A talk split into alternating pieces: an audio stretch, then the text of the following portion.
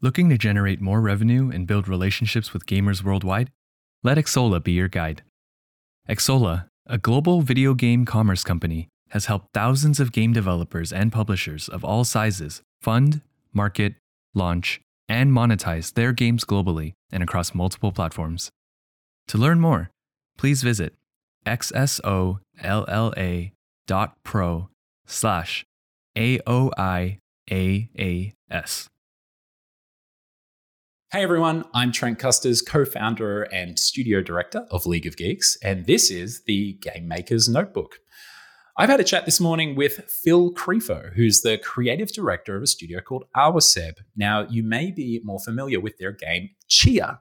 Um, you may have seen the beautiful trailers. It's this stunning game uh, that's an open world action adventure, kind of like toy box or sandbox, um, inspired by their childhood home of New Caledonia, small Pacific island just off the coast of Australia. And we do, as we are, you know, usually known to in the podcast, go all the way back to Phil's first interaction with games. We speak about him leaving New Caledonia for the big smoke of Nice, France, to do his tertiary education in film and animation, and that realization that he wanted to make games, in which he pulled his um, co-founding partner of Awaceb, Thierry Boura, out from New Caledonia to France, um, and they the experience of making their first game in the 2010s as indies and navigating that, but then releasing that game, Fossil Echo, to almost no fanfare or success. We talk about that experience and that emotional roller coaster of going through that alongside personal issues that are happening at the time. And how still, even in that moment, they found the ability to move forward, make another game, one bigger and bolder that would become Tchia. We speak about their partnership with Kowloon Nights. We speak about how they then became one of the founding studios of Kepler Interactive, a publisher that is actually owned by the studios that founded it.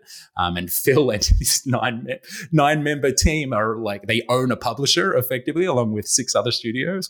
So it's a super interesting story, and we dive into that. But of course, then we'd spend a bunch of time talking about Tchia the game. We talk about how authentic and and beautiful it's the experiences in sharing the story of their childhood and of New Caledonia and its complex, nuanced layers that this their incredible homeland has or home island has. We speak about how they engaged local indigenous leaders and representatives to ensure that their stories and folklore and representation in the game was as authentic as possible, even taking their entire team to New Caledonia um, to meet with these people and the choirs that work in the um, worked in the game and the voice actors. It's an incredibly um, emotional experience and journey and conversation, really special. And then we just dive into a bunch of the nitty gritty about some of the great mechanics in the game, like the music interactivity. We speak about the way that the game is cinematically framed and and how that actually is, is so effective at sharing this authentic experience and message of New Caledonia. Uh, it's just a wonderful, wonderful conversation. And from a game developer and his team who have just have one of the most pure and authentic messages behind their game, which is sharing the story of their homeland. And I really encourage you to not only enjoy this conversation, have a listen, but to check out Tchia. It's on PlayStation Plus and Epic Game Store at the moment. So without further ado, here's Phil Crifo of Awaceb.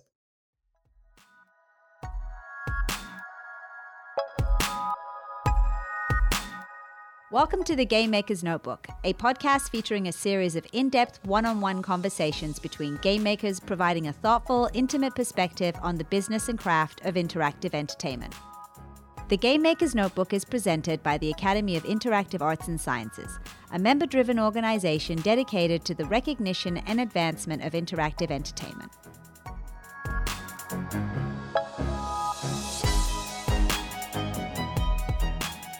Good morning, Phil, or good afternoon for you, I guess. Afternoon, yeah. Thank you. How are you? You're out in Montreal at the moment. Yeah, we, we we just moved. Well, just moved like a few months ago now. All right, so that's a that's a fun story that we're going to get into for sure. Um, first of all, congrats on the release of Tchia. I was playing it the other day. Beautiful, wholesome. I was going to say little game, but it's it's not so not so little compared to the size of your team. So absolutely uh, congratulations are in order. Thank you so much. Um, yeah, we, we get the little game a lot. I think the aesthetic kind of, you know, leans that way, but for sure it's a, it's it is a chunky game. Yeah, absolutely.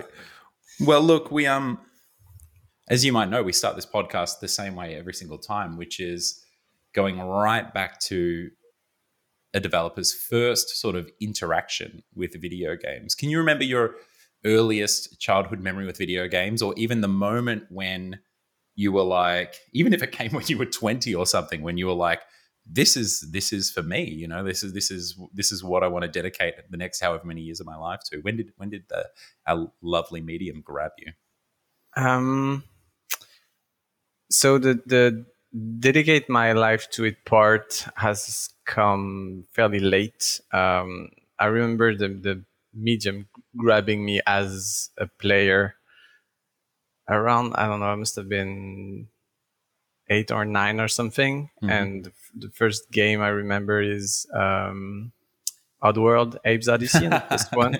yeah. yeah. Which I think kind of brought a lot of kids to into yeah. kind of adulthood and because it was so weird and out there and, and strange and unlike anything we we would see in movies or yeah. anywhere that it really sparked a thing in that okay games can be very different and weird and, and fun and that stayed with me i think throughout um, and then what the, the, game that made me think um, okay maybe i want to actually make them not just mm-hmm. play them was probably probably minecraft i think oh wow what yeah. was it about minecraft that made you want to make them um, or gave you that sort of that moment, that realization?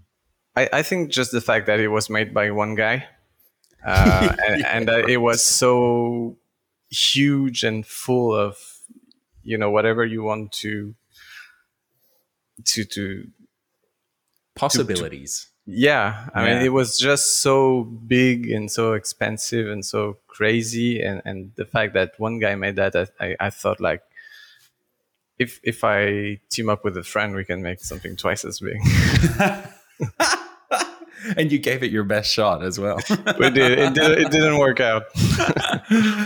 All right. So tell me, let's let's go through your sort of your path to you know the founding of Awaceb and you know um, doing all that with your pals. So you this what happened after this moment? Actually, let's let's let's zoom out a little bit and talk about young Phil growing up in New Caledonia because this this is kind of this is kind of very relevant to the game we're about to talk yeah, about, right? For sure. So you yeah. you grew up in, born in New Caledonia, grew up in New Caledonia? Yeah, I was born there. Yeah, and so this is this is the unfortunate part of the podcast is a lot of folks are probably not going to know where New Caledonia is, or you know why you know you're one of our clo- closest neighbors in Australia, but you speak French, and so maybe give us before we talk about your game, give us a little bit about New Caledonia, why it's so close to your heart. Sure, that's fair. Um, so New Caledonia is a tiny island. Uh, it's in the middle of the Pacific Ocean. It's basically, as you like like you mentioned, um, off the coast of Australia, r- basically right between Australia and New Zealand.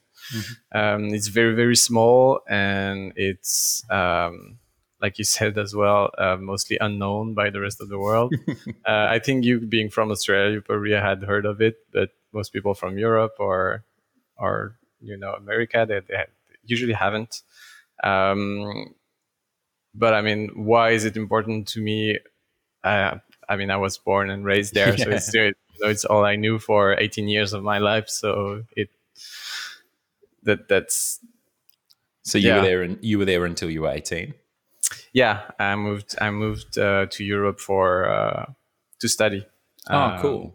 Because yeah, outside of you know high school, uh, there's no higher studies. Well, very limited higher studies opportunity there. So yeah, most okay. people usually go either to Europe or Australia. Actually, do you have something like uh, to do with being um, like your the the link to France with New Caledonia, do you have some sort of like link to tertiary education in France as well, or any opportunities there? Or yeah, well, I mean, it we we have kind of a separate education system, but it's mm-hmm. closely tied to the French one. Yeah. So there are like transitioning from a New Caledonian school to a French school is is fairly seamless. Yeah. okay. Um, but it is kind of a different program and different approach to some stuff. yeah, different curriculum and everything. Yeah. All right. So this Minecraft moment, how old were you when that happened? Uh, when did Minecraft? Well, I think I probably heard about it in twenty, probably twenty ten or something. 20, Mhm. 20 uh, yeah, I think So- so. Was this when you were in Europe or before you moved to Europe? It, it, it was. I was already in Europe, so Right. I, I I moved to study uh, film 3D animation. Yeah, cool. um, which was where I I kind of hit the ceiling creatively for me in terms of my skills. You know, I, I, I basically what I figured out later is that I was always inspired by games and Yep. all the comic books, the short stories, the stop motion stuff, the short films I ever did were all in one way or another inspired by games Oh, but. I didn't have I I had no idea that you know games were being made by people like programming was so foreign and so Mhm. Weird that I didn't even consider the possibility that I could actually make some so I kind of went as close as I could which was 3D animation and you know making 3D short films and I realized at that moment when around that moment when I, I discovered Minecraft, I was like, I have the like Minecraft is not pretty, you know. I was like, I can like Yeah. those visuals I can do and I can do something prettier. Yeah. Um but how do I actually make it, you know, I think the? I think the expressiveness and the success in execution of, you know, what Markus did with Minecraft's art, art direction, if you want to call it that. I mean, I guess it's it's obviously a cultural mainstay now, so you can and we should, I guess. Um, I think a lot of non-artists and semi semi artists, so to speak, or like non-confident artists, looked at that and were like, oh, "Okay, no, there's a, there. I can I can do this. I can do this. There are possibilities here." It really um I, I feel the same way about you know Brendon Chung's games. They're such a you know over at Blendo Games. They're, they're such an aesthetic achievement. You know in in all ways, especially you know in a cinematic sense. But the the the models, the the style of mm-hmm. the models are just so fantastic that I, I think Yeah. that's it's a, probably a folly to look at them and be like, oh, we could do that. but it's it's just so it's so inspiring in a very specific kind of way. yeah, for sure. So you had when you so tell us about your aspirations when you you headed off to Europe. Um, whereabouts in Europe were you as well? Uh I was in Nice in the southeast Oh, of France. beautiful! Wow, that's stunning. It is well. I, I, I it, it's beautiful. I wouldn't recommend it. You know, to leave your your young uh, student years. It's not the most lively. it's not the party town. Yeah. No, it's not. So, Um, what were your aspirations at that point in time? You spe- you were talking about film and animation. Did you have aspirations of moving on to Gobelins or like you know being the next you know um, a New Caledonian Miyazaki or what did you want to do? I, I I I didn't actually, which is the which is the Just the, a kid thing. taking the next step, right? Yeah i mean i was passionate about you know telling stories and putting putting them into moving images that I, mm-hmm. I liked but i wasn't like moved and you know extremely excited about making movies like i, I i'm not the guy who's gonna rush to the movies to see the latest pixar or Yeah. you know that's i i do love them and there, there- there's great stuff happening in, in animation but it wasn't like moving me to the mm-hmm. core. And i realized that as i was uh, progressing through those years and by the time i graduated i realized that you know this is not like driving me towards mm-hmm. anything as a person. And mm-hmm. and i look back on those three years of studying and i realized that every time there was an assignment or something where we needed to do an analysis of a scene i always found a Just way to make it about, no to make it about games Oh, right. to to to to to take a, scene from a game uh, rather than from a movie or Yeah. and and every time I did that we we, we needed to do an analysis of uh, movie poster and I uh, I would take you know game game box art and stuff Mhm. like that so I realized at the end of the three years that I'm ob- obviously like reaching for something that's that's kind of unattainable on a Yeah. technical sense and and i realized that you know i needed to i needed to either learn how to code Yep. but i was i was too i was too lazy for that Yeah, so- like, I need to learn how to code. Nah, we'll find it. We'll find another way.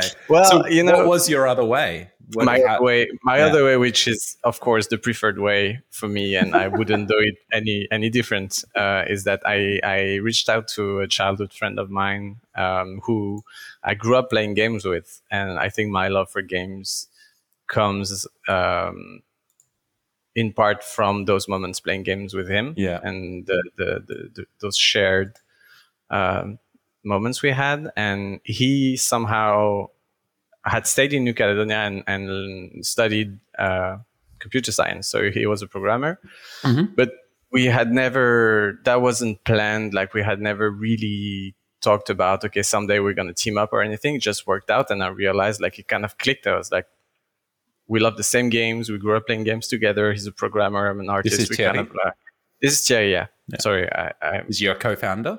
his yeah Thierry, Thierry Bois and it was it just made sense to give it a go. Like we had a few bucks uh, to you know fund ourselves for a while. And we are like if we don't do it now when we go you know get jobs in the our respective industries or whatever we might never you know do the the, the indie uh, adventure thing. Uh, so we said okay let's give it a shot. And, and he joined uh, he joined me in France and we, we started from there from scratch like we didn't have any experience making games but Amazing. And sorry if I, I missed it. Was he in France as well, or did he come No. across? he came across he was in new caledonia and he, Oh, wow. he just graduated and he was like okay i'm either gonna go work in some new caledonian bank or whatever Yeah. and i was like i'm not going back to new caledonia i think it's not the, the best move to try to build something creative like it's fairly very yeah, that, small that sort of glass ceiling is low in you know Yeah. for creators in New Caledonia. Yeah. exactly so i was like it, it'll be it would be better to start something in europe like to at the time like conventions and stuff like that were Mhm. big like it was g- cool to showcase your game on big Yeah. events and stuff This was around 2016 or something. it was a bit before like 2014 or Oh, cool. something Right. Yeah. Yeah.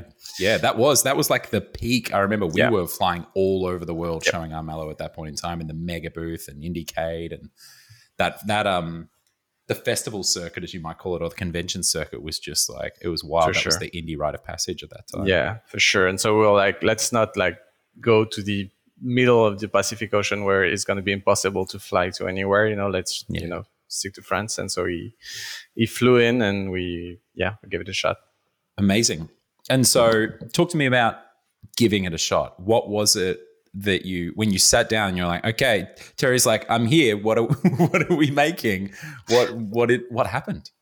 well um, obviously we we shot for the moon and Naturally, land- yeah. Why do something small for your first one? Yeah, of course. So what what we did is that we were uh, s- smart in our own way, I guess, because we initially um, we like the, the initial concept we had was actually very close to what Tchia ended up being. Oh wow.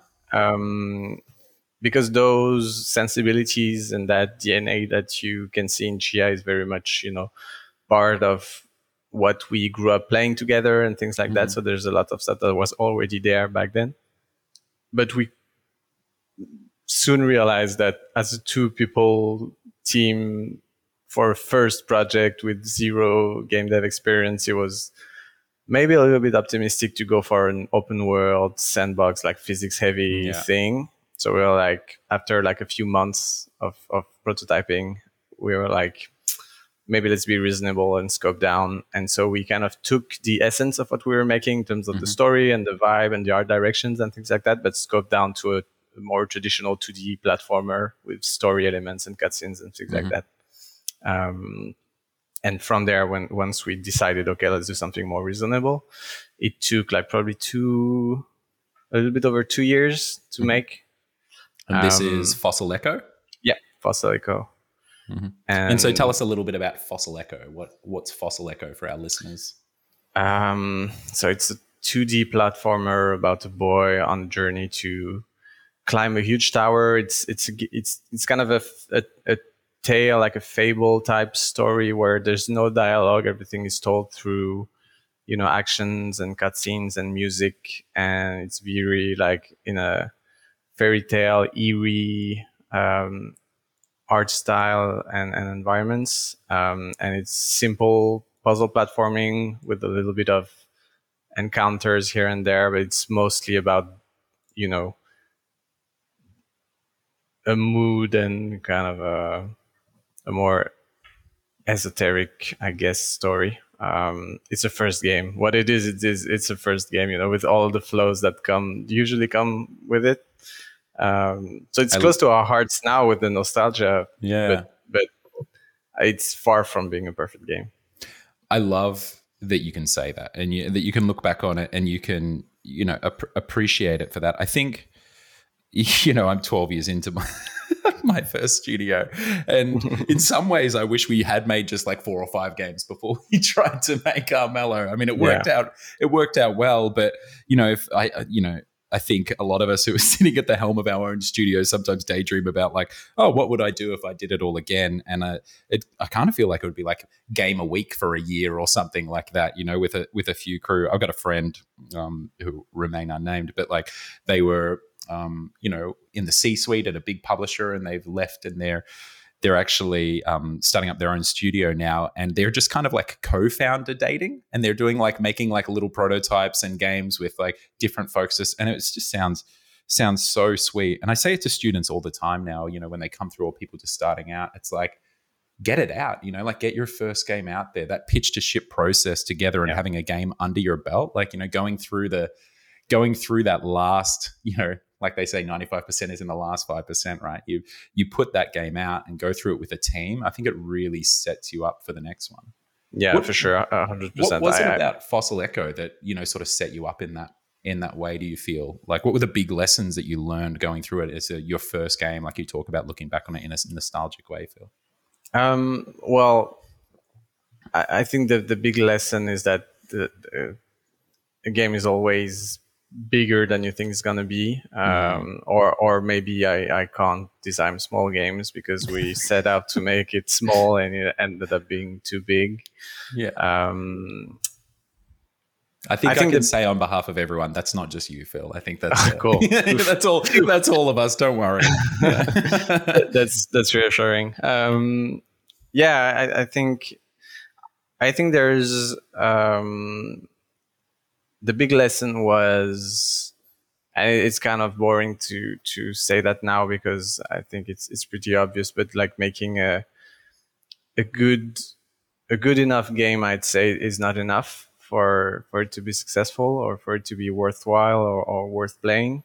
Mm. Um, it, it's not. It's definitely not a, a, an amazing game, but I think it, it could have been good enough with more, you know, playtesting, like allowing ourselves more time to you know listen to player feedback and mm-hmm. change stuff and tweak and not stick as hardly to our initial vision yeah which i think can be hard to i mean it's great to have a strong initial vision but if you if you don't have the flexibility to adjust based on you know feedback and and and, and things like that then you you end up with a process that's super rigid and that hurt us i think a lot. Yeah. Was it at the end did you was it the classic thing like just running out of time and money and needing to get it out? Or was it a kind of a bit of like no no no the games you know you sort of hadn't even really thought to allow for that time for feedback and iteration and just sort of put it out there and then we're like oh shit we should have done that? Was it like a bit of column a bit of column b? I, th- I think it's it's definitely a bit of both. It's a bit mm. of like we were confident that the game was s- solid, like that we would probably like it if if it came out, but that was all based on our assumption and yeah, you didn't know, test those assumptions. We didn't test. We we we didn't. We weren't familiar with, you know, the whole process outside of the art and and the programming that comes with making games, like marketing or anything like yeah. that, was super foreign and we just were like, we'll put a game out there. If it's good, people will play it. And obviously, it's not as simple as that. And you self-published that as well, am I right in saying that? Like you didn't Yeah. have a publisher on Yeah, board or anything, so you went the whole hog for the first time around too. It's, it's we didn't know what a publisher was. Well, like- I guess I guess you were self-published then in that case. yeah, yeah, we were, we were. yeah.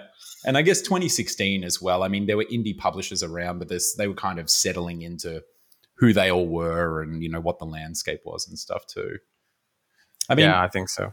Yeah, and I, like you did get, I, I remember, I remember it at the time. Like it, it, it did hit the festival circuit, and you grabbed a couple of, you know, nominations and even a couple of awards and stuff like that as Yeah. well, right?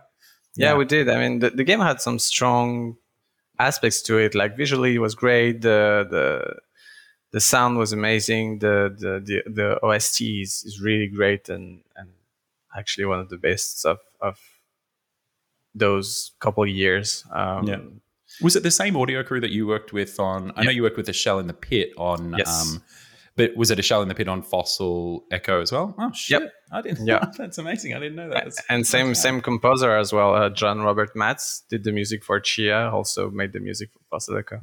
I tell you what, we're going to talk about that because like the music in Tchia is just unbelievable. It, it really, you know, it really brings the whole the whole thing to, together. It's it's amazing.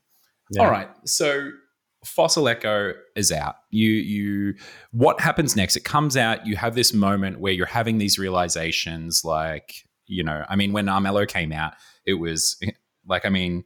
It was successful enough for us. If we complain, I guess we're technically assholes. But like, it didn't hit the the sort of metrics that we thought it was going to hit by any means, by Yeah. like a by a factor of four or something. Even the reviews or how it was received, we had the same thing. We kind of even after doing early access and stuff, there were things that I think we pigheadishly thought were okay, but weren't once it went to a broader market, or you know, and we had to sort of pivot on that stuff too. So I understand that you know that experience of rolling out a game and going through that that emotional sort of journey afterwards um, once you once you're done with it. So how did that lead into Tchia? What was the what was the sort of connective tissue between Fossil Echo and that experience, and then spinning up and starting this this beautiful game?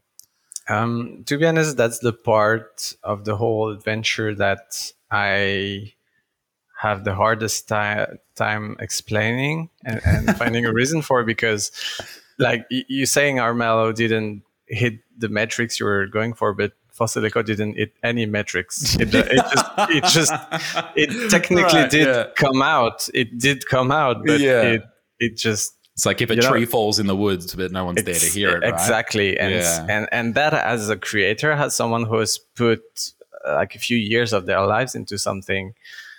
It's it's a harsh moment. Um, it's Yeah. it's very harsh. I was also going through like some personal stuff at the time that was Mhm. tricky and. It's and interesting how that stuff always seems to happen. Oh, at the it same does time, right? for sure. It never like wait. You you going through so this game launch looks rough. You know this personal stuff. We'll we'll come back around in six months. exactly it, it was all you know piled up at the same time and and that's where it becomes a bit of a blur i cannot hmm. i cannot tell you why and how we still had the drive to make something else Hmm. like it didn't really make sense for us to keep going. Like we we had we, it, we it wasn't successful enough for us to pay ourselves well. So we had to take jobs on the side. Uh, we both started giving uh, classes uh, in in video game schools and stuff like that. And, and doing like like side jobs. Um, and so i don't know where we found the drive to do something else. And and especially something as big as Tchia you know like Yeah. Should have been so discouraging So like that humbling. launch- yeah we should have been like okay we tried well maybe let's go to the let's go to that bank and Yeah. i'll go you know Or let's do something smaller. Yeah.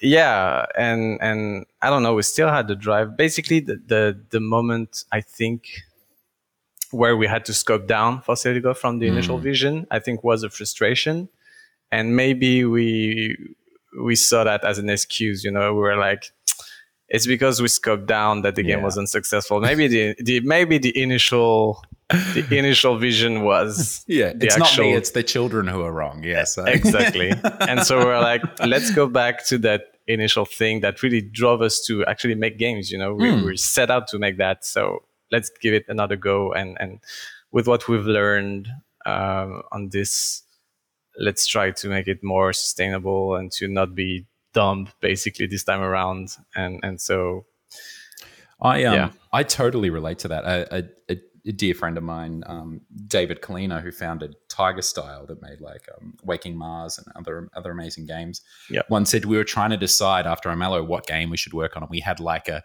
a sort of mid-sized safe game. It was still ambitious, but it was safe. And then we had this other game that you know we ended up signing with Private Division that never never happened, but it was like this big game. And I remember David said to me when I was having a chat with him about what to do, he just said to me, "Is like." the safe games cannot pan out. Like you can you can take a bet on a safe game and you know scope things down or do the sequel or whatever it might be, and they can still not pan out. So Yeah. like, why not try the big crazy one? You know. Um, and so we we did it, and it like it didn't pan out, but like it set us up for these two other games that you know we're Yeah. working with um, Kowloon on, um, as you did, which we'll talk about in a bit. But I think there's there's totally something there in what you're saying that just because like you know maybe you took a defeat or something or Fossil Echo didn't work out the way you had hoped, it doesn't doesn't necessarily mean that you should go smaller or should go safer or more sensible or try something else. Like sometimes the answer is going, you know what, we kind of didn't lean in enough, or it's almost at a point where you've like there's there's no sort of low lower to go than if you make this sort of smaller game and you scope it down and and it doesn't doesn't land the way you want. So Yeah. why not just I think that's you know life life finds a way, right? Like uh, Jeff Goldblum would say um, in Jurassic Park, and it, and it seems like like it did with you. I totally totally relate to, and I think it's a completely f- fair and logical human response to be like, fuck it, let's do the thing that's you know dear to our hearts, and you know the reason why we're in this. yeah that's that that's basically it it's like we we we set out to make something and it was too frustrating to stop without having like giving it a proper shot so we we dove back and yeah. All right. So let's start the chat about Tchia. So, first of all, before we dive into it, um, for our listeners who may not be familiar with Tchia, uh, why don't you give us a brief, give us the elevator pitch for for Tchia? You, the best part about this is usually by the time we talk to folks about their games, they've been giving the elevator pitch for a good four years or something. So, yeah, tell us what Tchia is all about. Um, so Tchia is a tropical adventure game uh, set in a physics-driven sandbox open world inspired by New Caledonia, which we talked about a little bit. Um, and basically, the whole game is designed like a toy box where everything is interactive and tactile and analogic, and it's taking you on an, an adventure that's kind of driven um, by a story that's inspired by local folklore and traditions and cultures and and takes place in a world that's you know also inspired by New Caledonia in that we recreated iconic landmarks and and and things like that. Hell yeah, and it's it's just a just a beautiful, beautiful, beautiful game, I, and I mean it not just in the aesthetic sense, but like in the the heart and soul in it. So, tell me about those first beginnings of Tchia. You have this moment where you're kind of like, oh, "Fuck it, let's do the." Let's you know, let's dive in. Like the, you know, Yeah. the reason that we're here in the first place. Yeah. Um, how did you and Thierry get started? Um, so we basically we sat down and by the time Fossil Echo launched, we had started the studio uh, to kind of make it official, and we decided to call it Awaceb, which is New Caledonian slang. It means kind of like it's all good or yeah, no worries, basically.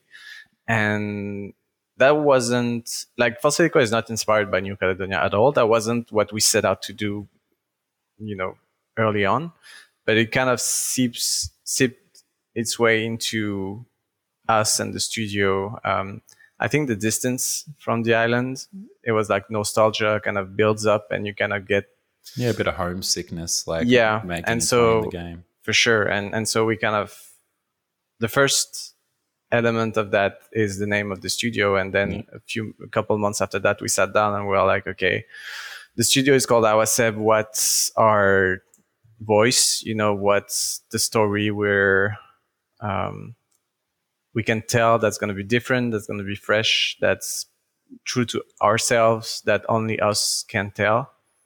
And we had both been away from New Caledonia for maybe not 10 years at that point, but like at Oh, least wow. like Almost probably five decade, years. Yeah. Hmm. Five years, a bit over five years for me, I think. And it was enough to realize that, okay, there's that culture that we grew up in. Mhm. And, you know, you, when you, when you grew up in something, you kind of forget, you gotta get numbed to it. But Yeah. the fact of going away kind of rekindles that thing. And at that time, it was very, very much the moment where we realized, okay, our childhood wouldn't, wouldn't have been the same if we didn't grow up there Absence makes the heart grow fonder, as they say, right? for sure. And we are like, okay, that's probably what makes Awaceb different.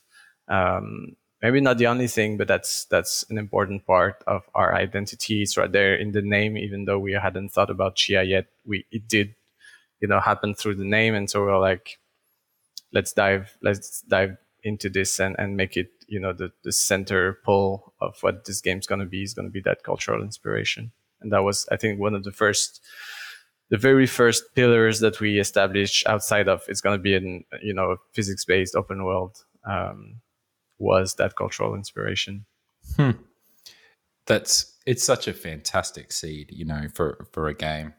It's Yeah. just it's such an uh, an amazing gravity well of ideas and you know and inspiration I can imagine. So Yeah, when it- you first like when you first put that flag in the ground, what what were the things that immediately come to your mind as kids growing up on this, you know, this stunning and by the way, everyone, New Caledonia, if you don't have the image in your mind already, it's like you're it's like your typical Pacific island as well, with like a bunch of you know Eu- European architecture and influence, obviously because of the French um, French influence there. But if you're thinking about Vanuatu, Fiji, all these incredible you know azure crystal blue tropical islands like you, you got a pretty good idea of what new caledonia Yeah. looks like i think it would be pretty easy to miss a place like that uh, when you're sitting in nice france you know after just having your your game release yeah for sure and and that's that's interesting because um that's very true what you're saying but but New Caledonia is also like so much more as well, which was the reason why we thought it would be a, a super super interesting.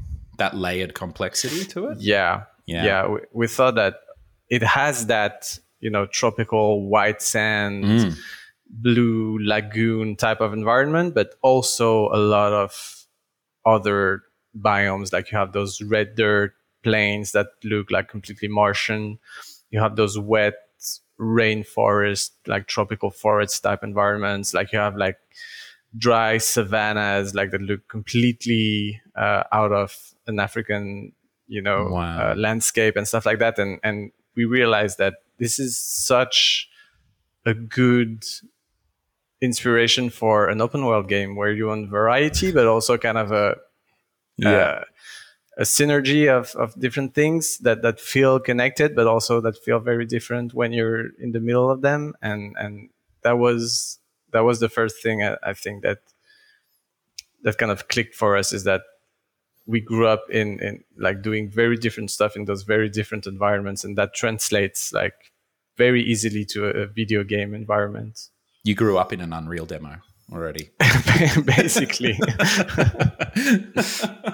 All right, so like, so it's these these biomes that are sort of coming to you and everything. But let's because I I want to something for folks who haven't played the game that really stands out is Tchia's relationship as a, as a game and an experience to the indigenous peoples and culture of New Caledonia. So, you know, and which I can imagine. Um, for those of you who aren't familiar with Phil, Phil, I'm assuming you're not one of the indigenous people of New Caledonia. So not, not. yeah, so not only is it such a such a beautiful thing to explore, but also there's a complexity there in regards to who even is exploring it or how you go about doing Yeah. it. So talk to us a little bit about now that we understand a little about the complex layered nature of a place like New Caledonia uh, and it being your inspiration. Uh, yeah. let's let's let's talk a little bit about that aspect of things and how you all went about that, how how you how you decided that that was going to be this sort of like center pool of the game. Yeah,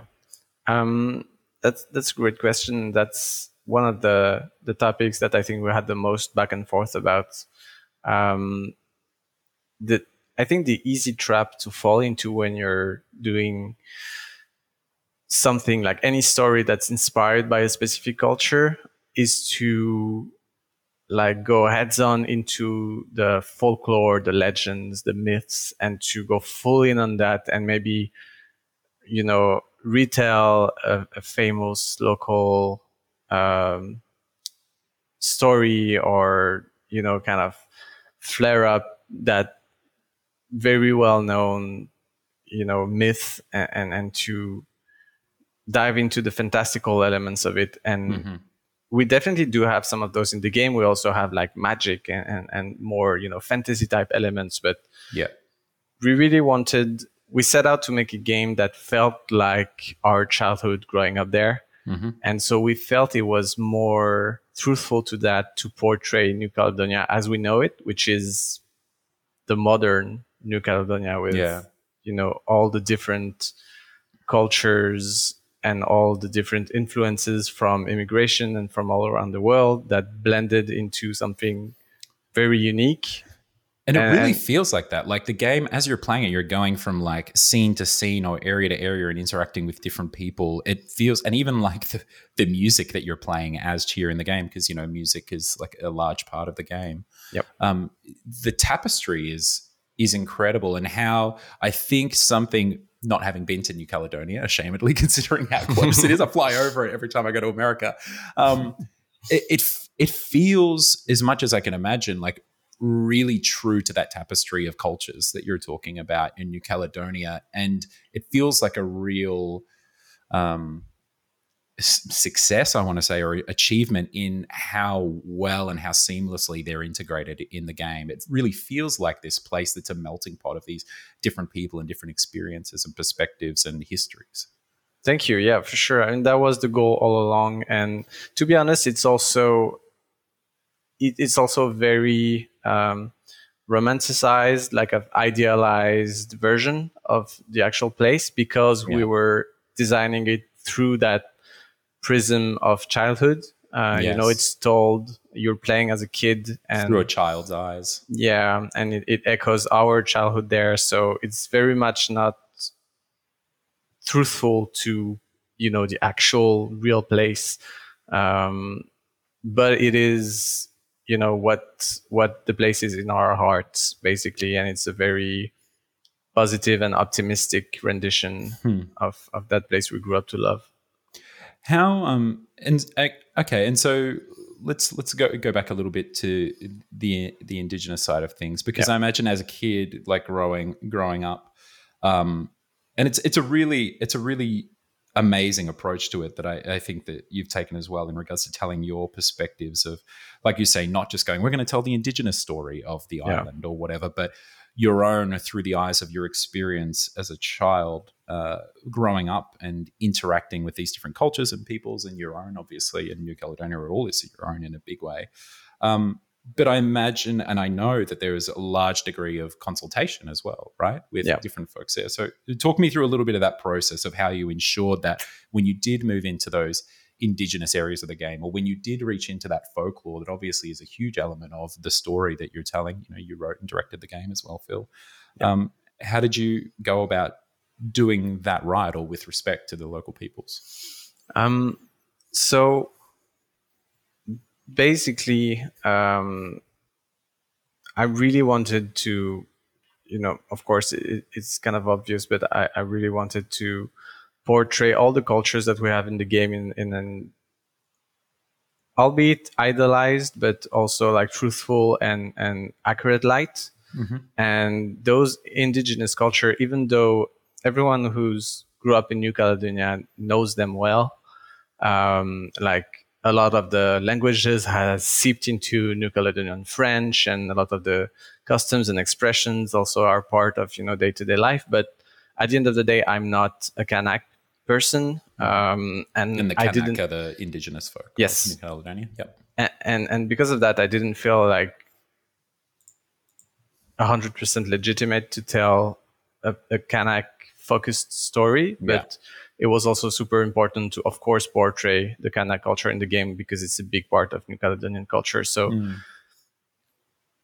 what what we what we did is that we had um, we knew a lot of folks there uh, who were very supportive of the the endeavor up front. But when the time came to write the actual stories and the dialogue, we reached out to um, a, a musician and translator then who has become a great friend now, uh, who's called Toan Tomaja, who plays a character in the game and sings a few songs in the games as well. And he translated the script and provided cultural feedback on the story and the character arcs and the relationships between the characters. Um, the Kanak character, I might say, because he uh, some arcs in the game are very much focused on you know other cultures which he didn't um, have input on. So Yeah. he he told us you know if something worked, didn't work, and we adapted. And at the end of the day,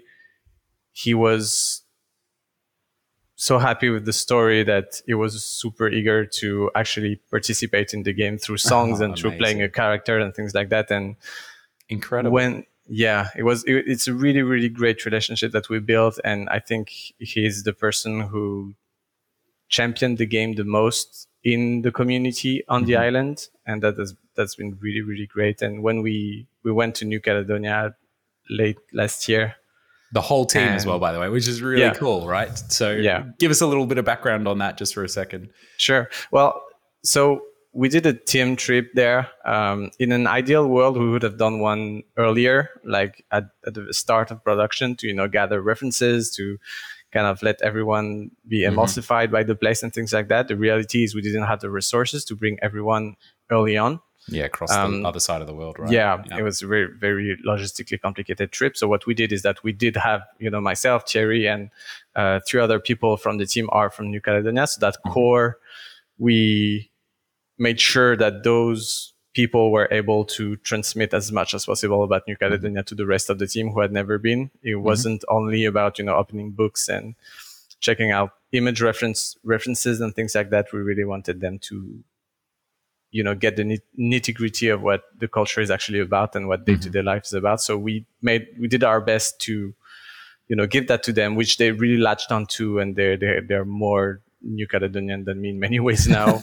um, but that but that wasn't enough for us, you know. Even though that that was great and that allowed us to make a really great game, that wasn't enough, and so we really felt that the rest of the team needed to experience the culture firsthand as well and they deserve to meet the folks who worked on the game from New Caledonia, like the voice actors, the musicians, the the, the technicians who did the, the voice recordings and things like that. So we we planned the trip. To, we were probably like 75, 80% done with the game at that point.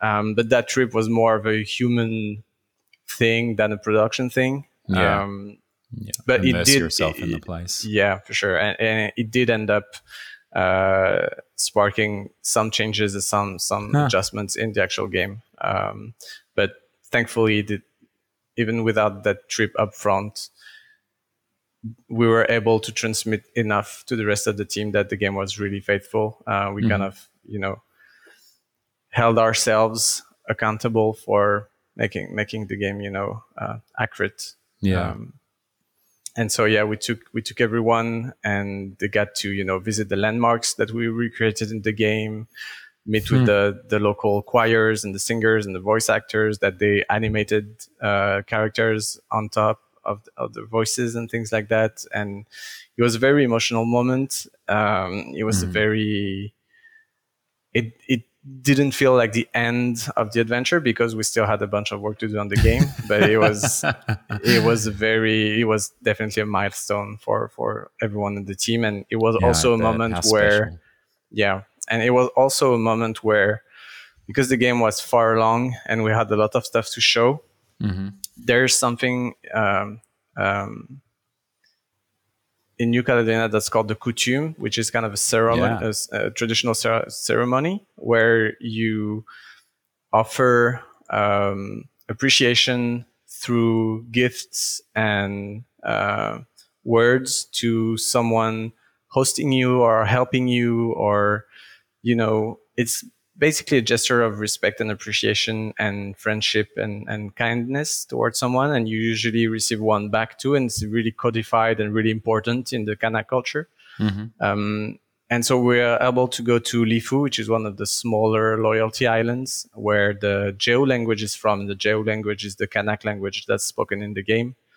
And we're able to go there and present through a coutume, present the game to the locals, um, to the local traditional authorities, but also to the local people, because basically, like 90% of the island gathered to, you know, be there and, and spend that moment with us. And we presented the game and we basically got you know validation from those folks um, and that's in big part thanks to Thoan that I mentioned earlier who was able to champion the game and to you know Be your advocate internally. Yeah. Like, yeah.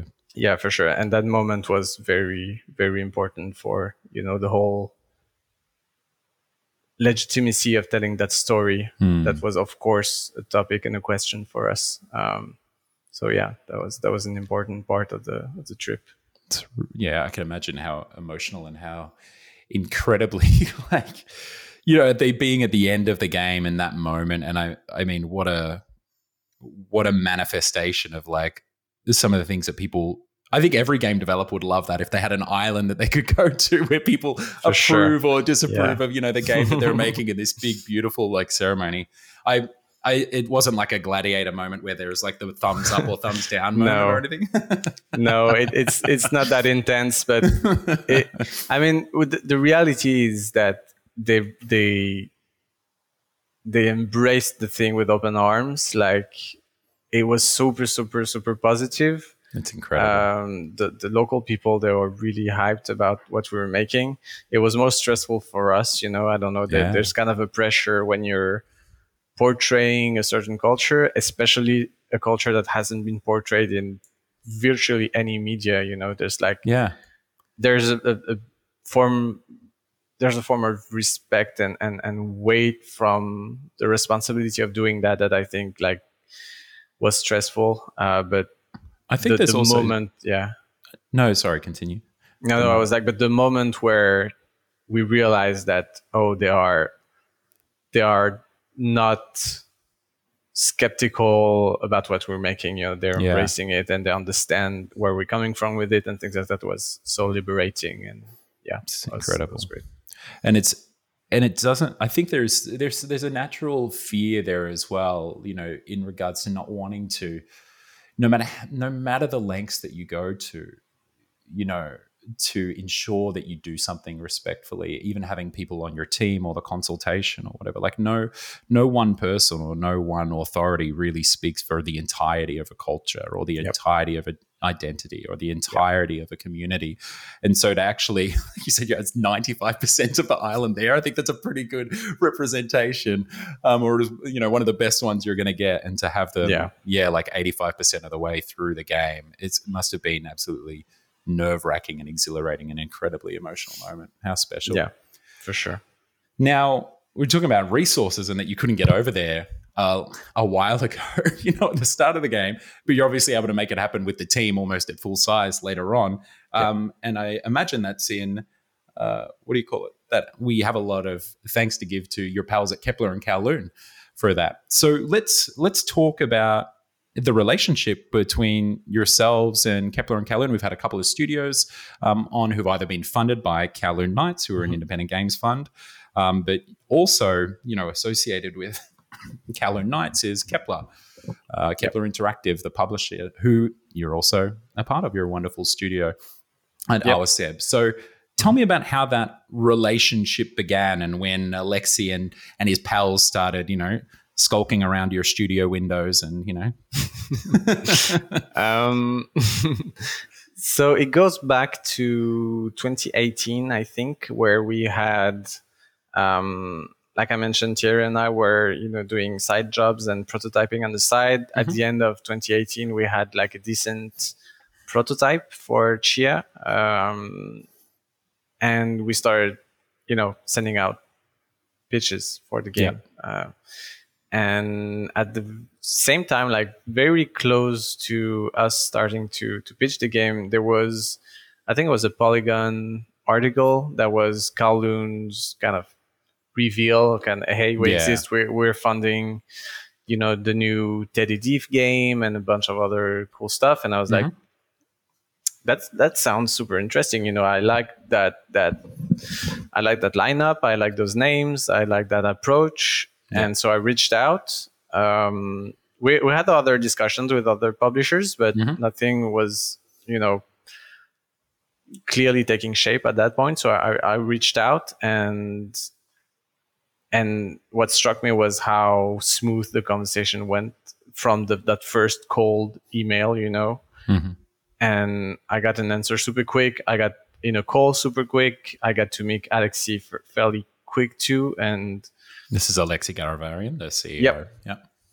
And being French, he had uh, some, you know, knowledge and sensibilities uh, about New Caledonia, which oh, other course, publishers yeah. we had talked about didn't. Um, and I don't know, it just clicked and it just made a lot of sense. Um, and yeah, it, it, was just a very different experience from the other discussions we've had until then.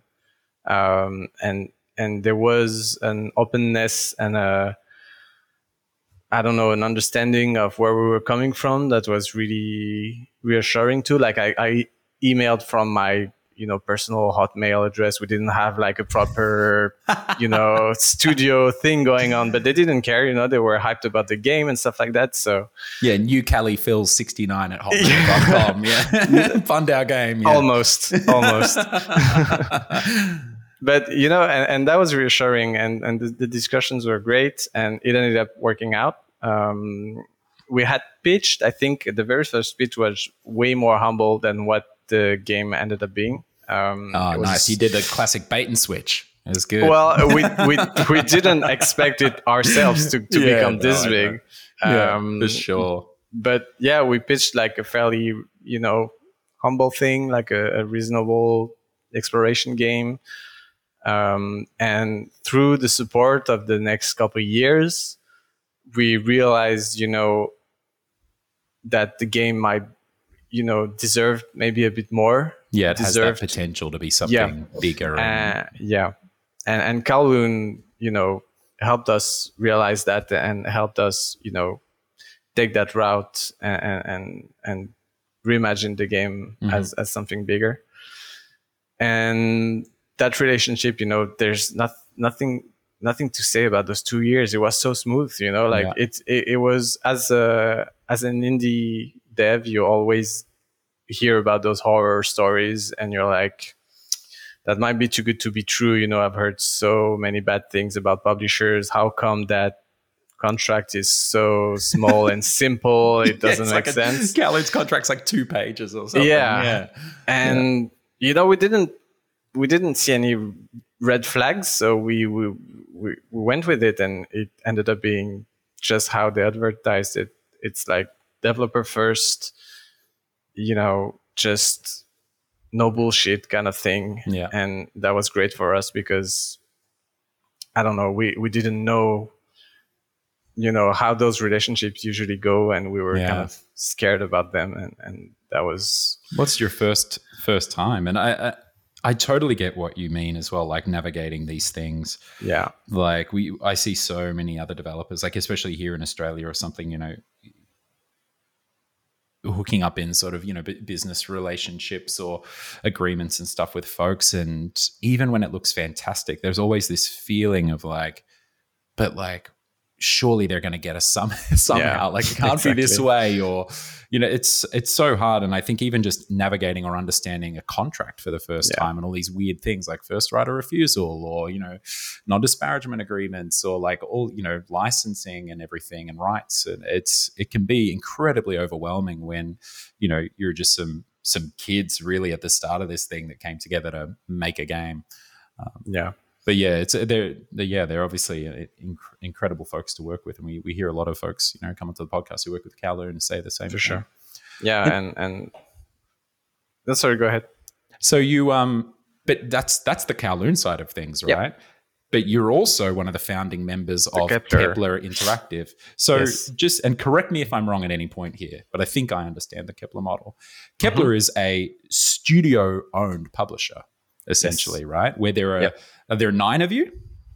Uh, seven. Seven. Seven founding studios that Yep. came together to essentially found Kepler Interactive as their own publisher. Yeah. Um, right. And so it's this incredible model where there's studios who are being published by this publisher actually all together own this publisher as well. Um, and so you're one of the founding studios that came on. Uh, it's Yeah. it's it's So- it's an interesting model. So tell me about you know one thing is like looking at a contract for just funding your game and Yeah. wondering, but then when Alexi comes along with this incredible harebrained scheme to you know have create a publisher that the studios own, how did you how did that conversation arise, um, and how did you navigate that for the first for the first time? You know, so that conversation um, started somewhere in 2020 i think probably Yeah. um, and basically i think just the relationship we had with Kowloon was so good the milestones we hit were convincing enough i guess that Yeah. they were like they saw Awaceb as a you know as a studio with with potential uh, Mhm. just you know to clarify we are the smallest less least established studio of the bunch like by a mile like we're we're we're the youngest and you're the, baby the- sibling of the group. we're the ba- for sure like Yeah. we have the most to learn from everyone like i i, I feel a little bit um the, the the imposter syndrome is definitely you know uh striking hard with the whole Kepler thing because i i, some, I, s- I sometimes wonder you know it's it's gratifying that you know they believe in the studio and what we're making uh, Yeah. that that's so that's so amazing but it's also like we have a long ways to go before we are at the slow clap or you know that level Yeah, Um, because the studios are, and again, correct me if I'm wrong, you've got A44, Timberline, Mm-hmm. Sloclap, who did Sifu. Um, you have Ebb Software, Shape Yes. Farm, and then you. yeah Yeah. that's it um, and spread all over the world. Like what? Shape Farms in Tokyo, Everywhere. and A44s in Wellington, and you Yeah. know, Sloclap. Are they in Paris or are they? they're in paris yeah Yeah, yeah. So, yeah, all over the place. Alpha Channels in All over the Toronto. yeah Yeah. and and so we we knew some of those studios some of those Mm-hmm. folks uh, not everyone but basically the you know the the the center point of the whole thing is the the the Kowloon team well Alex's team um, has allowed us to you know get to know each other and get to you know f- feel if it would be a good match. So basically when we started having this conversation i had chats with other studio founders and basically it's kind of dogs sniffing each other's butt a little bit it's like are, are we gonna be friends you know it's basically are, are we gonna be Yeah, friends do our tails wag or do our Yeah, parents have to pull us apart? Yeah. that's that's very much it and that's Yeah. still how it goes whenever we're considering new studios for investments and, and or publishing and things like that it's very much based on studio culture Mm-hmm. founders mindset and and and of course like um the projects and the games but Yeah. it's it's it's a very human thing still and so basically we had this conversation alexi pitched us the idea which seemed it, it felt like the Kowloon thing felt when we signed at first, which is like kind of a bit too good to be true. You know, it's like, why doesn't this exist yet, Already, you know? yeah. Yeah. And why us? And yeah, Yeah. You're like bit, has but- Alexi got the you know the longest play Ponzi scheme going on, and we, we victim number seven or something? Um, we'll see. Well, I mean, so Yeah, but- far we don't, you know, so far it's going good. yeah, um, but yeah, so we we're we're having this discussion, and we're considered to be a founding studio, and you know we're we're in the situation where we I was said uh, like growing the studio and going for a more ambitious project has mm-hmm. worked out great for us uh, from Fossil Echo to Tchia. Mm-hmm. And we're in that position where we want to have the comfort to keep, you know, growing up to the point where we feel we're, we're at the right balance. Mm-hmm. And that, that as any studio owner knows that gymnastic of having to look for funding alongside making games and stuff like that is the, the, the hardest part yeah. probably um, and that promise of kepler is that it alleviates a lot of that stress and a lot of that logistic and that was kind of a godsend for us because as a small studio we like every second every minute counts. Every minute of our time, we're very much hands on as well, mm-hmm. Thierry and I, on the production. And we're like, if we can be in a comfortable, like reassuring position where we don't have to chase the money, then we're definitely going to be able to make yeah. better games. And that's one of the promises of Kepler as well is that that whole operational side of running a studio too is that they obviously have a huge amount of support. Like so it's not just like Zach and Pierre and that that crew on the publishing side of things, helping to publish your game. But then you've even yep. got like, you know, Ashley on the talent side and Joe on, you know, finance and all these people who are like setting up these this infrastructure and all these options and tools to be able to support creative founders and studio heads like yourselves to stay on the tools without all of the annoying logistics of running a studio, right? Yeah. And as exactly. far as I understand, it's kind of a little bit a la carte to some degree too, right? It you is. Because what Sloclap has their own internal marketing crew they as do. well. Yeah, yeah, yeah, they do. And and we don't. And yeah. the thing is, the, as a group, we kind of discuss. We're like, okay, there's a need. Some studios have a need for, let's say, like some QA support or yeah. whatever. And then as a group, we discuss, okay, who has that internally who hasn't like would mm-hmm. it benefit everyone to build something from scratch or yeah. to maybe trying to trying to to reach out to a partner to get like preferential rates for the whole group or you know there's many ways that you know being a bigger group of folks gives you way in, in that type of stuff and yeah.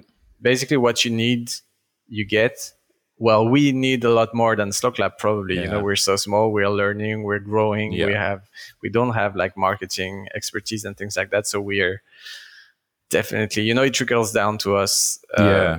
Which is amazing. Um, well, we, we try to, you know, give yeah. back as much as we can too. On, on many fronts, I think we're, we, we can. And I think we wouldn't have been considered if we didn't have anything to bring to the group as well. You have um, the best costume by far. Like that's, that's what you preach.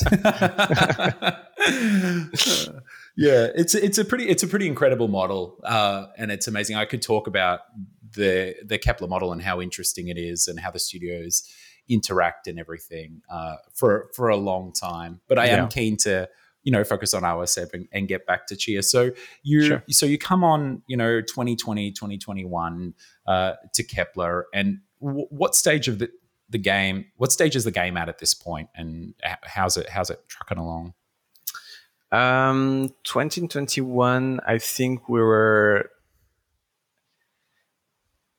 we were looking at launching sometime in 2022 mm-hmm. at that point um, which was a bit too optimistic um, and i think kowloon and kepler knew that yeah. and realized that, but they also realized that you know the game was worth some extra time and some extra effort, and mm-hmm. it didn't.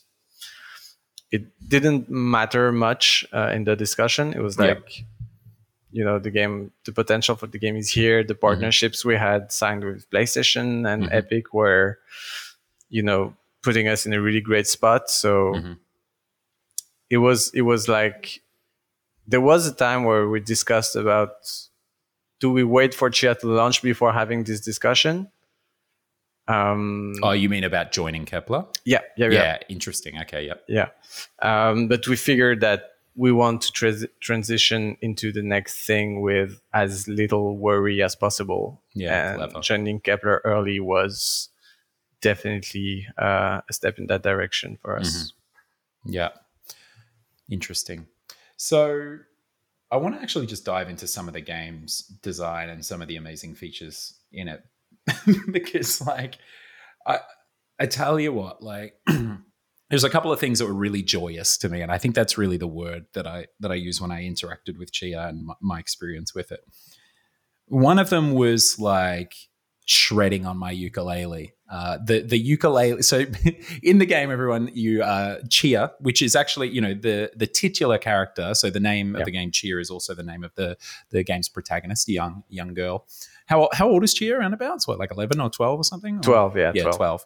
Um, and so you're playing as Tchia, but you get given a ukulele by one of the characters early on, and uh, there are moments in the game where you're playing various instruments in a rhythm based uh, sort of uh, mechanics and interactions.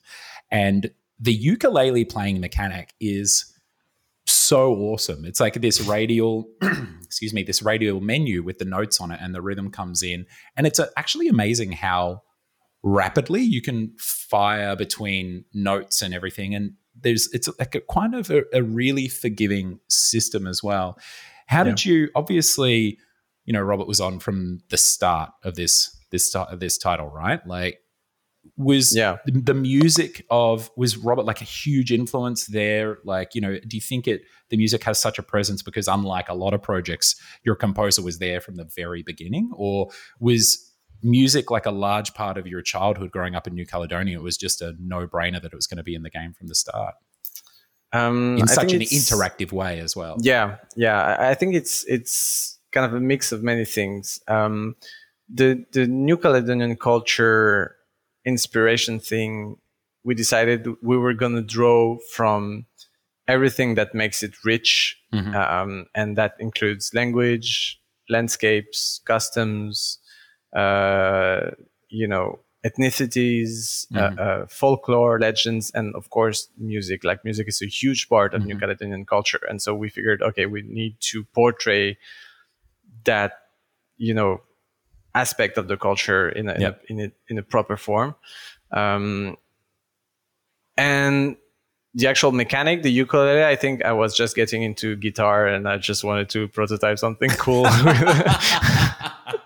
and so and that was one of the very first mechanics that we that we designed. But it, it, kind of stems from that idea, which was the philosophy from the very start mm. of the mm. game, is that we're going to design this as a toy box and every mechanic should be its own little standalone fun enjoyable yeah. analogic thing yeah and so we basically designed everything around this and and because the music was such a big part we we felt like having a, a, a bespoke like music mechanic uh, was yeah. cool and then it, it was about finding it was basically trying to find ourselves an excuse to have a cool ukulele mechanic. Is yeah. that how do we ingrain that into the story and the yeah. open world design and things like that? So you end up having those. You mentioned them, the music sequences where you have that rhythm gameplay, mm-hmm. and those moments are often like story story related, where you're bonding with characters and things like yeah. that. And and then in the open world, you can play the soul melodies, which are like magical tunes that affect the world. Yeah, uh, change time of day or different yeah. different things, similar to like the ocarina in yeah, um, Zelda. for sure. And, and so it's it's basically the way we've designed everything in the game is that we have that cool little standalone thing that works mm-hmm. on its own. How do we put it to use to make the open world exploration and the story more engaging? Yeah. Um, and and because you know, music is is a big part of New Caledonian culture, then it was a no-brainer that one of those chunks of gameplay should be music centric. Yeah. It's absolutely, absolutely stunning. It's just so much fun as well, and it, and it's also beautiful. It doesn't feel like you know expert mode on Guitar Hero. It's really forgiving, yeah. which which leads me into the next thing that really stood out about the game for me is you can actually just through every one of those music experiences, you can just right click, and the prompt is on screen at the entire time. You can just right click in the thumbstick and you just skip it. Like you yep. can, or sorry, you can autoplay, not skip yeah, it. Um, it just like uh, plays it for you, and you can watch these um, beautifully directed, you know, uh, cinematics essentially of you know mm-hmm. the locals playing or singing, or you know, with your singing with your father. It's it's absolutely an interesting choice, and also one I saw extended to the in the pause menu where it says skip this gameplay sequence.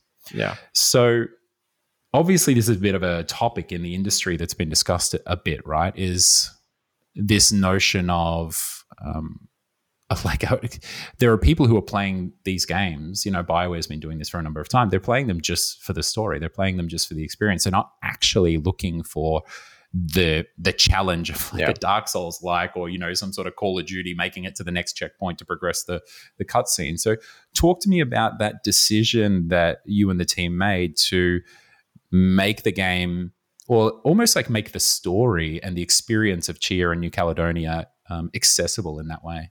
Yeah, um, the the way so for the music um, gameplay segments, I think it it came from a simple realization that some people just really dislike rhythm games and they yeah, really okay, don't want yeah. to be bothered. And that was like very pragmatic like that is that you're not going to die on that hill like forcing yeah, people to play a rhythm game. Yeah okay. Exactly that's not you know what the game's all about it's it's a cool way to keep you engaged in the moment but if you're really not into it which i'm happy to hear that you're having a good time with it but let me tell you that some people online they're definitely not because that's the very that's a very specific type of gameplay that yeah, you know some people will well. yeah yeah some people will dig it some people will just never like it no matter how yeah. well designed it is so we figured you know let's just make it optional mm-hmm. the the the scene and the music itself is good enough for it to be worth watching yeah. if you don't want to have the controller in and what is happening then all good um, that wasn't like a big leap of faith i think it's just like kind of a convenience thing yeah the the one that took a little bit more discussion and that was a little bit more um, out there and and not standard for the industry. I think you mentioned is the skip gameplay segment thing. Um, and there's actually another one which is that in the main menu you can uh, enter the, a chapter selection where you can basically jump into any chapter in the game without having played them before. Like you don't have to oh, finish wow. the game first yeah, to jump in, and and so those two you're breaking all you're breaking all the golden rules. which, which which yeah, that's the thing is that like yeah. are these rules? It's it's kind yeah, of the way I, it. yeah.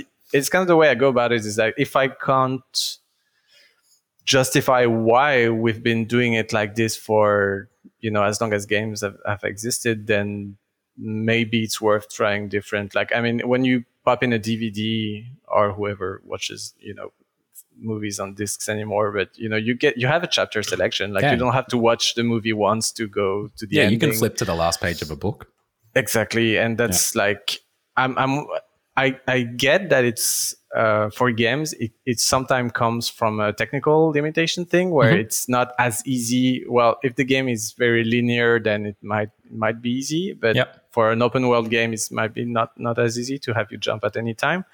But it also comes, I think, from the status quo being that you know you have to play through it, and I don't, I can't find the justification yeah. for gate gatekeeping the content behind time or skill or. Mm-hmm.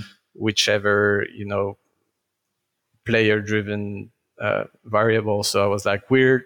People are jumping in. They are buying the game. They should have access to the content that there is. Like if, if they want to show a specific part of the game to someone let them just jump in. If they get bored with with a, a section of the game is that we did our design job wrong in a way. So let's you know.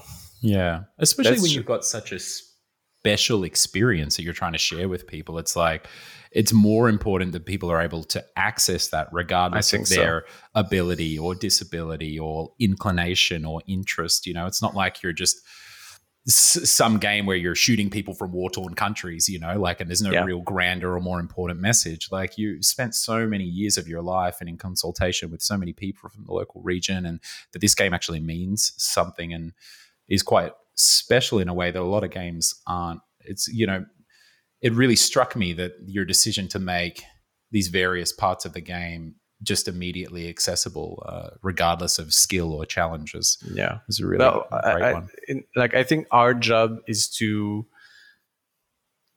is to make it so that people want to experience the whole yeah. thing as you entered it. Yeah. If they don't want to, then either we've done something wrong or they just don't want to. And uh, I love that we're, approach. Yeah, Great who am I to tell them how to? Yeah, All right. The other one that I love is the soul jump, man. Like that to me, the the game, the moment I got the soul jump and I sort of realized the possibilities of, you know, and it's it's something that we've seen in a couple, you know, in some different games, obviously, like David O'Reilly's everything and stuff like that. Uh, Mhm. But I mean, it it just it's amazing how many gameplay possibilities it opens up. Like just, you know, when you're diving for clam pearls and you're running out of oxygen and you shoot into a surgeon fish or and then you shoot into a you shoot into a dolphin. Also, by the way, the first time I got into a dolphin, I realized it was probably the fastest way to travel around the island was like a, an epic moment for me playing Tchia. It was so much fun doing flips out of the water. I was like annoying my partner while she was trying to work whilst I'm showing her all my backflips that I'm doing out of the water as a dolphin. So talk to me a little bit about Soul Jump. Was Soul Jump something that is linked to folklore within New Caledonia and the peoples, or was it just again like this is really fucking cool? We played David O'Reilly's everything. Like, let's get it in there. Um, well, just like the ukulele, I think I was really getting into possessing animals through magic.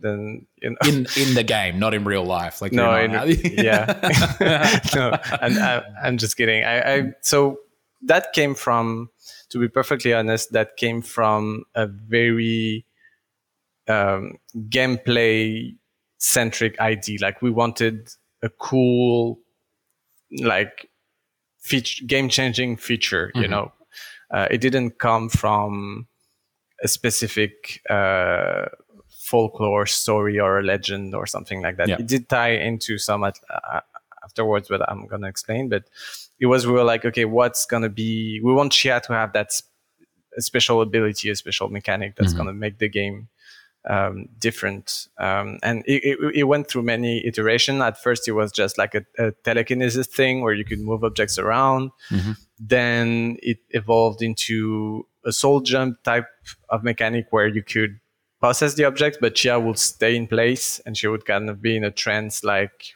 Oh, okay, yeah. state. And when you would unpossess them, you would go back to your body. But that wasn't super fun for locomotion because you would always go back to square one. It didn't Mhm. allow you to combo stuff. And it slowly evolved into the actually like warping into the object or the animal and then jumping out of it and things like that. Yeah. And the moment it clicked for us that um, it being centered around animals mostly um, was a good fit is that a lot of New Caledonian folklores and legends are about anthropomorphic animals, like shape-shifting humans taking the shape of animals and Oh, vice right. versa.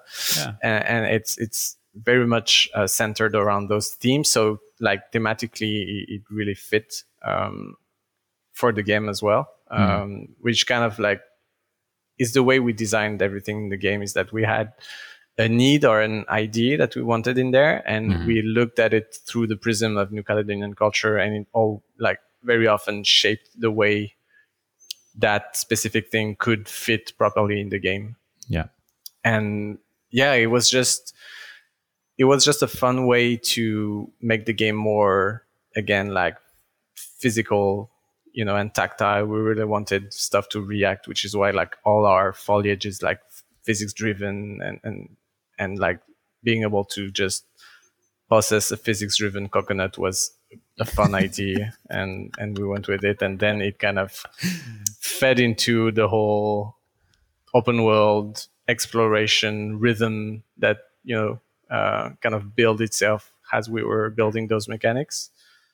But yeah that's kind of where it came from I love that line, the ability to possess a physics driven coconut. That's like just in isolation, out of context. It's probably one of the best lines on this podcast. Sometimes when I wake up in the morning, I feel like I'm really just possessing a physics driven coconut as well. You know, like there are just some days where it feels like that. Um, well, Phil, it's just like I, you know, oh, that was the other thing that I wanted to mention too is your film background as well here, and I can imagine like, and your animation background and and your eye there, and I can imagine as well, not just yourself, but folks on the team who are this way inclined to. It really comes through in this game. There's, I think, for such a special game, focusing on such a special culture and a part of the world that, like you said, is is rarely or very seldom um, you know, sort of experienced by anyone outside of New Caledonia in this way, or has has a production of this scale, you know, focused on it. Um, it's just so incredible the way in which some of these these moments in the game, like in these cultural moments, whether it be you know like the Kotum or the you know and all of the ways in which you're exchanging that, which is a fantastic way to ground and give context to fetch quests as well. It's like it fits so perfectly into an open world game. I love it. Um, but then there were there were moments in the game where I was like genuinely moved. I remember there's the sequence where. Uh, uh, it's with the the tribe that you go and see to get the the totem, this the the sculpted or the wood carved yeah. totem, and you sit there and you play the. i am going to forget the names, but you know the the the like the rhythm maracas on your feet, like the bracelets yeah. and the so, sonai. Yeah, yeah, yeah, yeah. That's a, you know, and I'm I'm there and I'm shredding with the you know with those.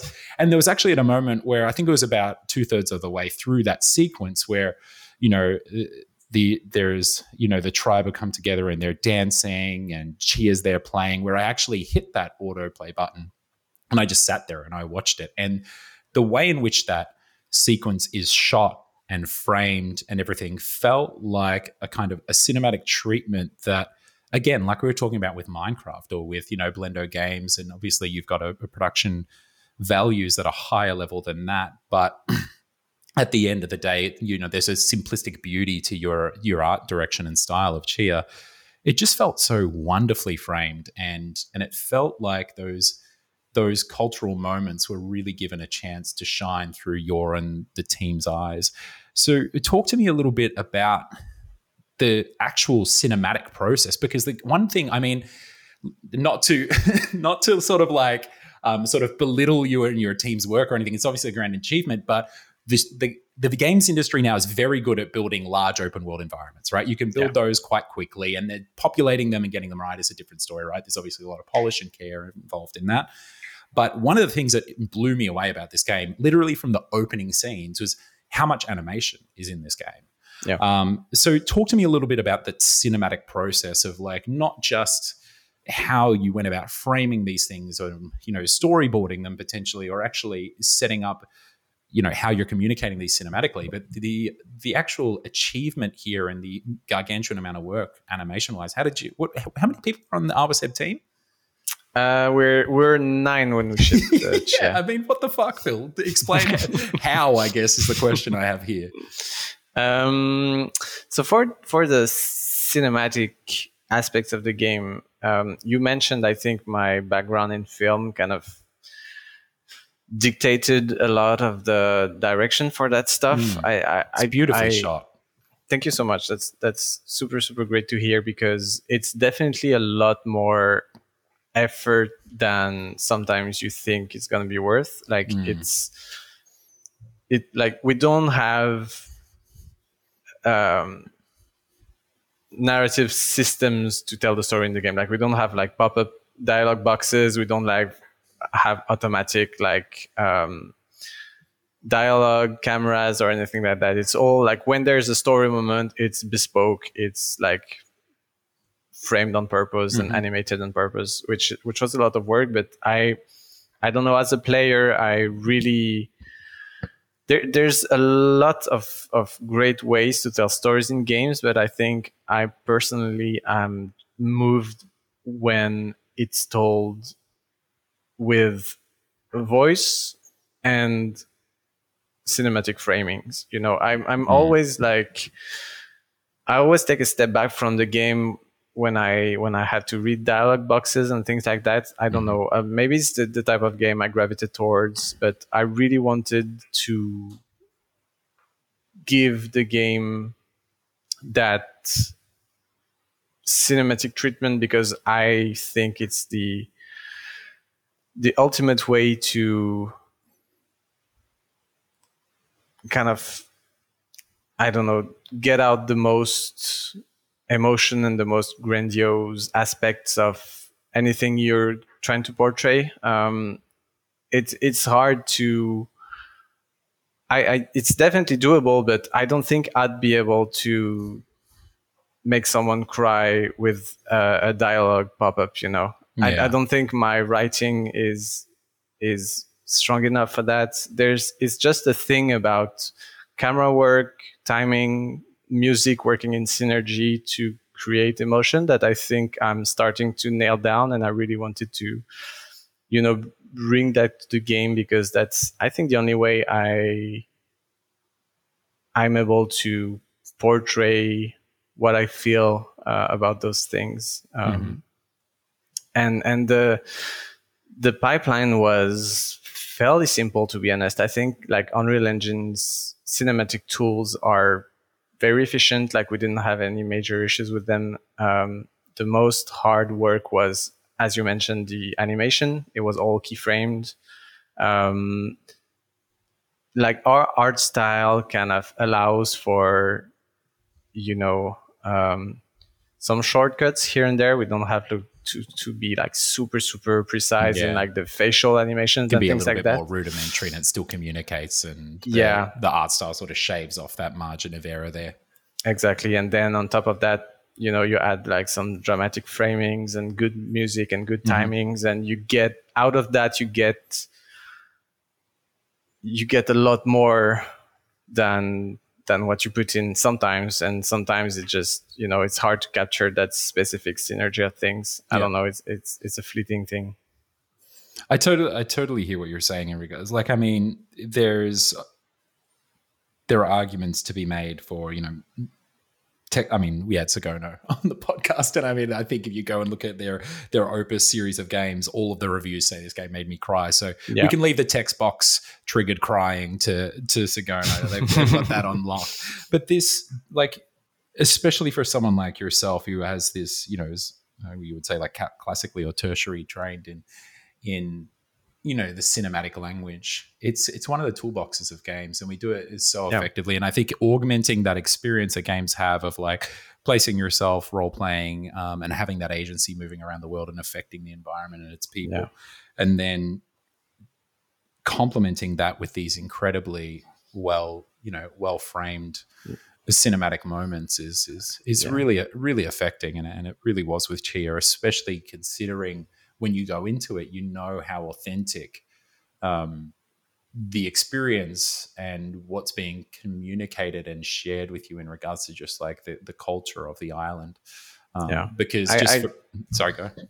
No, I, I was going to agree with you about, you know, the, that cinematic language being a part of, you know, a video game maker's toolkit, um, right? Toolkit for sure. But I also think that there are ways to you know integrate them better to gameplay than what we did. I, I do like that you know sit back and watch aspect. I mm. also think that for our next project, I have really high expectations about you know how we're going to be able to ingrain those narrative moments into more interactive stuff. I mean, we Amazing. tried with Tchia for um, you know, we have those music sequences that mm-hmm. are basically cinematic, but you're also engaged while playing. We have, uh, you know, mini games here and there that have, you know, you're telling a bit of story, but you're also, you know, cooking traditional yeah, food at the same I time, and you're engaged in that, that stuff. Really great, yeah. And and that stuff I want to keep digging into because I'm I'm happy that I have, a, like a, a base of skills to kind of make proper cinematics, but mm-hmm. now I want to you know keep players engaged while they're experiencing that more cinematic feeling. Mm. Uh, I don't think those are like.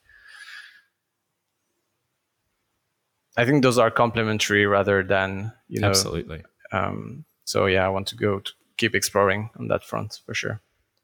Exciting stuff. Well, Phil, I think that's a beautiful place to leave it with a promise of future things to come. Uh, thank you so much for joining us today. Congratulations again on Tchia.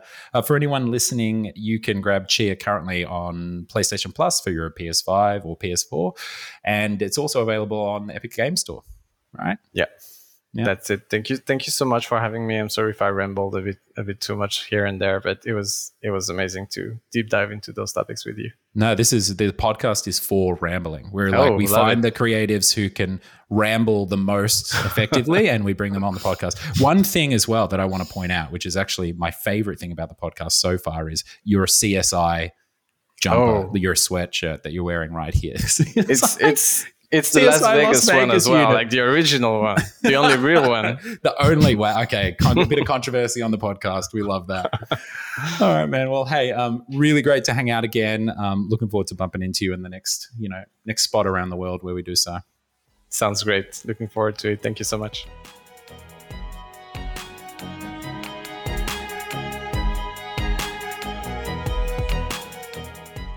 Thank you for joining us for the Game Maker's Notebook.